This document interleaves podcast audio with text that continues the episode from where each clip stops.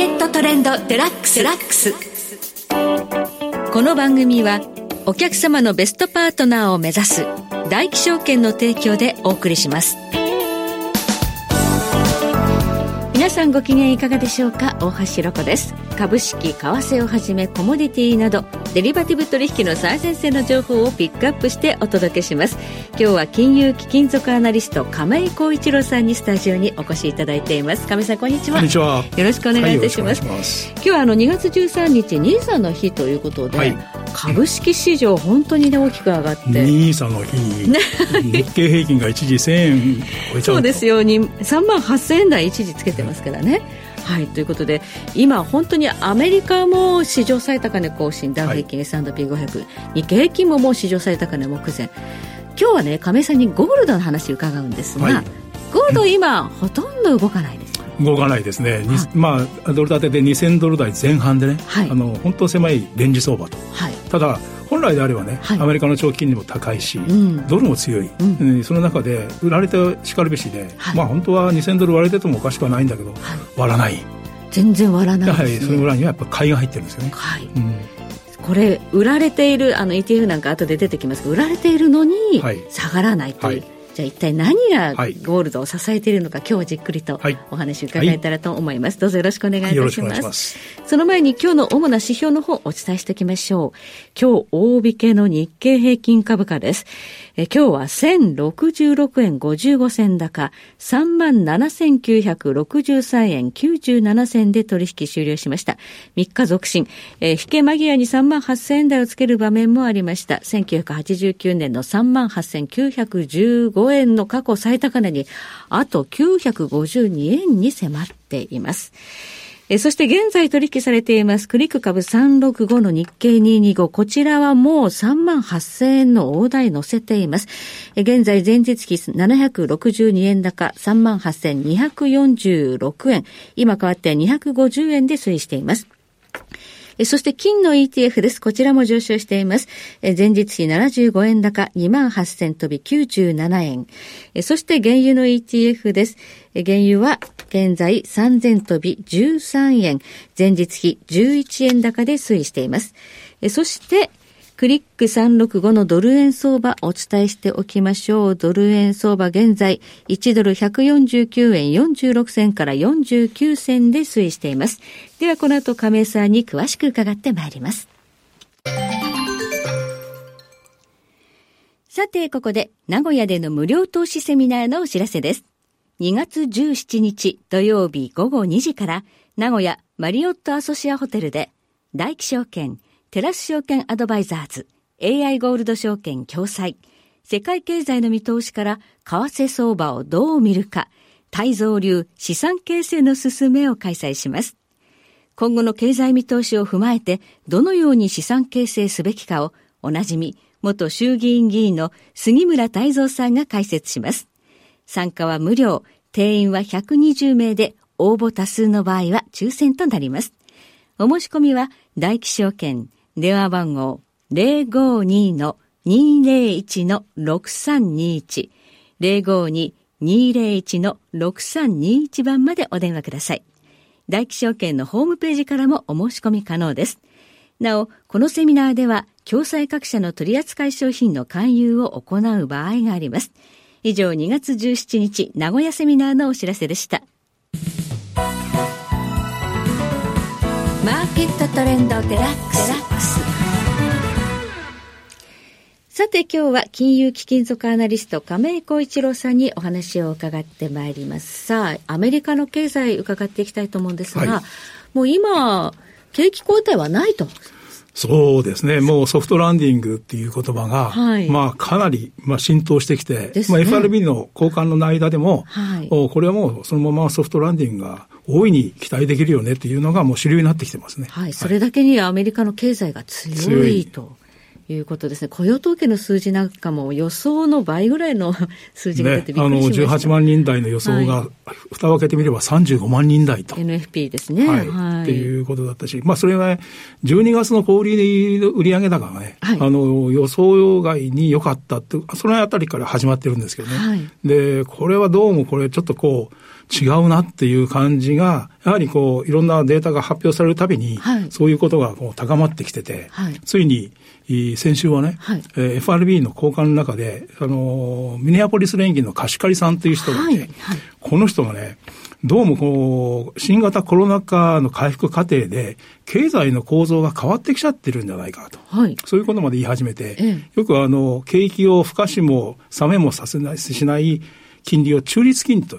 いう呼び方するんですけども、はい、大体今、それは FRB が2.5というふうに置いておるわけですけどね。はい、だから、その2.5っていうのが、まあ現在、足元で政策金利5.25から5.5ということで、はい、まあ歴史的な引き締め策の後ですからね。はい。ですよね。そうすると2.5に対して5.5まああれば、かなり引き締めてるはずだから、もっと崩れていいはずですね。そうなんですね。はい、でもそれが効かないと。効かない。効いてないんじゃないかと。うん、で、なぜじゃあ効いてないのかって言ったときに、はい、いやいやいや、その、実は中立金利は2.5じゃなくて、はいもう3.5とかね、はい、なんかそういうふうに押し上げられちゃってるんじゃないの？ということを言い始めたんですよ。そうですか、貸し借りさんが。うん、はい。で、それで、それに賛同するような FRB の交換も出てきたりとかですね、はい、どうもこの話題っていうのが、その、であるから、まあソフトランディングがなるおかしくないんであれば、はい、だって買うだって買えるよねっていう話になってくるし。経済強いわけですね。そうですよね。はい、で、で、まあ実際にニューヨーク株はみんな強い。強い、市場最高値更新を続けてるという話ですし、はい、でも一方で、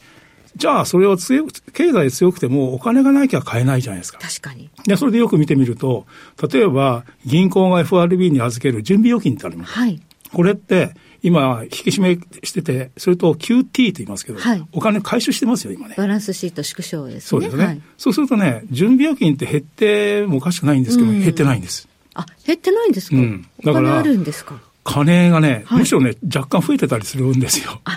あじゃあ、金余りの状態も続いているという中で。その中で、ソフトランディングが有望視されてくる。はい、で、おまけにインフレは下がってきてる。はい、これって、じゃあ株は上がるよねっていう雰囲気になってきて、ね、ついにビットコインが、はい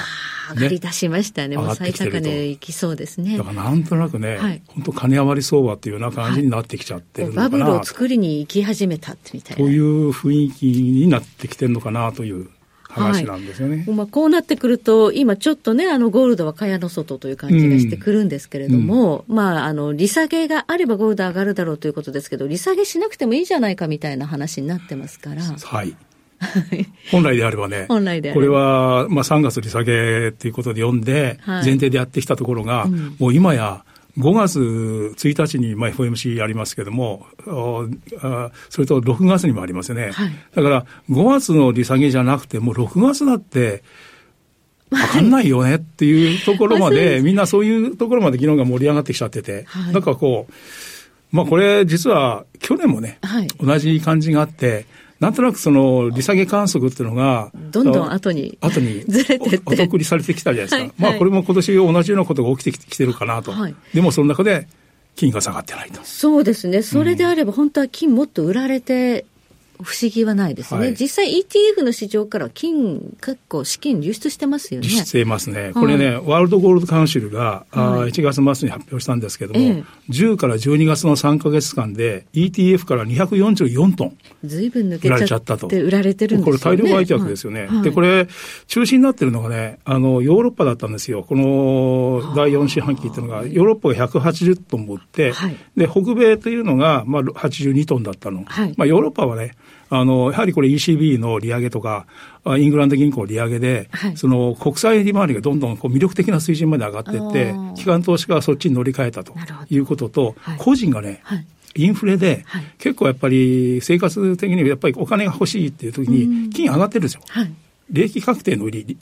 換金売りをして換金売りしたんですよね。はい、ところが1月、はい、もう、これ続いててて、はい、ちょうど1月、今年入って1月は51トンまた減少してるんです。はい、で、今度はね、ヨーロッパでなくて、北米、ちょっとニューヨークを中心に36トンの売り。アメリカ、はい。で、欧州が18トン弱ぐらいかな。は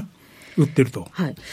これだけ売られたら、もっと下がっておかしくないのに、うん、なんで下がってないのか。これはね、はい、まずね、はいあの、ETF はこれだけ売られてるんだけども、まあ今、例えば1月51トンの売却でしょ、はい、ところがあ、ニューヨークの金先物のファンドの縦局、ロングがね、買い縦局が、実は1月1か月で90トン増えてるんです。先物での買いは増えた。増えてる。はい、で、だから ETF51 トン減って減ってるんだけども、先物が90トン増えてるっていうことは、それだけでカバーしちゃってるわけね。なるほど。なんでね、うん、金利が高いし、うん、えーそのドルも、ドルインデックスでは104ポイント台ってことは3か月ぶりの高値なんですけれども、はい、買ってるのって言ったときに、やはりそのファンドは、例えば今言われてるように、結局 FRB は利下げしますよねと。はい、それともう一つは、やはり今年はあアメリカの政治分断。という形で、まあ、大統領選挙はじめね、相当この下半期混乱するんじゃないかということと、中東情勢で、これなんかも、やはりいわゆる地政学リスクっていうのを考えて買ってるとい。うのが一つ、もう一つ、よくまあ中央銀行の会っていうのがまあ、2年連続1000トン。中国がね、すごく代表ですけれども。ですよね。買ったっていうふうな話しますけども、はい、実はその中央銀行だけじゃなくてね、はい、以前からその国家ファンドってソブリンウェルスファンドっていうのが SWF、ね、そうです、はい、あるんですよね。あります。はい、これはね、政府の資金、特にを運用しているファンドっていうのが、もう以前から言われてて、最近なんかあまりこう関心向けられてないんだけども、はい、そういう資金も金市場にどうも入ってるんじゃないかっていう見方があって、はい、実はそういう買いっていうのがですね、市場を通さないので、相対売買だから、うん、ああデータに出てこない。データにね、出てこない。出にくいんですよ。全く出ないわけじゃないんだけど、OTC って言ってですね、はい、えー、そういうものがやはり入ってるが、がために、総型差。だから何もその中央銀行が入ってる入ってないかは誰も結果論として分かるだけであって、はい、今入ってるか分からないじゃないですか。はい、ところが WSF の金とかいうのは、はい、やはり委託してるわけだから、そういうお金がね、やっぱりどうもこう継続に入ってんじゃないかなと私は見ています。支えているのはそういうこう国家ファンドみたいなところなのかもしれないと。はい、なぜあの世界のそういう国家ファンドが金をか求めるのかなんですけど、まあ、これはね、はい、大きな一つ言うとやはりそのリーマンショック以降の国、まあ、要するに国際金融危機だとかいろいろあってでそのお金をばらまいたじゃないですか、すね、特に FRB が。アメリカはすごいですね。アメリカがね。はい、それと、その新型コロナが来て、さらにばらまいたでしょ。はい、いわゆるそういうふうなばらまきがね、はい、結果的には通貨価値を薄めちゃうっていうところが、ね。はい、やっぱり特にその外貨準備で運用する中央銀行、ない。しは国家ファンドにしてみても、はい、どうもこれ、何かそういうすれないものをね、はい、でで、価値のあるものに変えておいた方がいいんじゃないかっていうような会議が継続的につながったら続いていて、それがなんかこう、ううねりのような相場になってる。なるほど。表向きは、あの、金利高で、ペーパーゴールド売られているけれども、うん、そうえそういう、こう、相対取引での現物買いっていうのがずっと入ってるんじゃないかと。だから、この、はい、大きなうねり相場がね、はい、あの、金価格を即支えしているし、まあ、継続的な上げ相場につながっていくのじゃないかなというふうに思います。実際、利下げがあると、ペーパーゴールドも買われますから、ね、そうなんです。はいそこが今年いつになるかというところですね。はい、ありがとうございます。え今日は金融貴金属アナリスト亀井浩一郎さんお迎えいたしましてお話を伺いました。亀井さんどうもありがとうございました。そして来週です。マーケットリスクアドバイザリー共同代表新村直弘さんをお迎えいたしましてコモディティマーケットについてお話を伺ってまいりますここまでのお相手は大橋ひろ子でしたそれでは全国の皆さんごきげんようこの番組はお客様のベストパートナーを目指す大気証券の提供でお送りしました。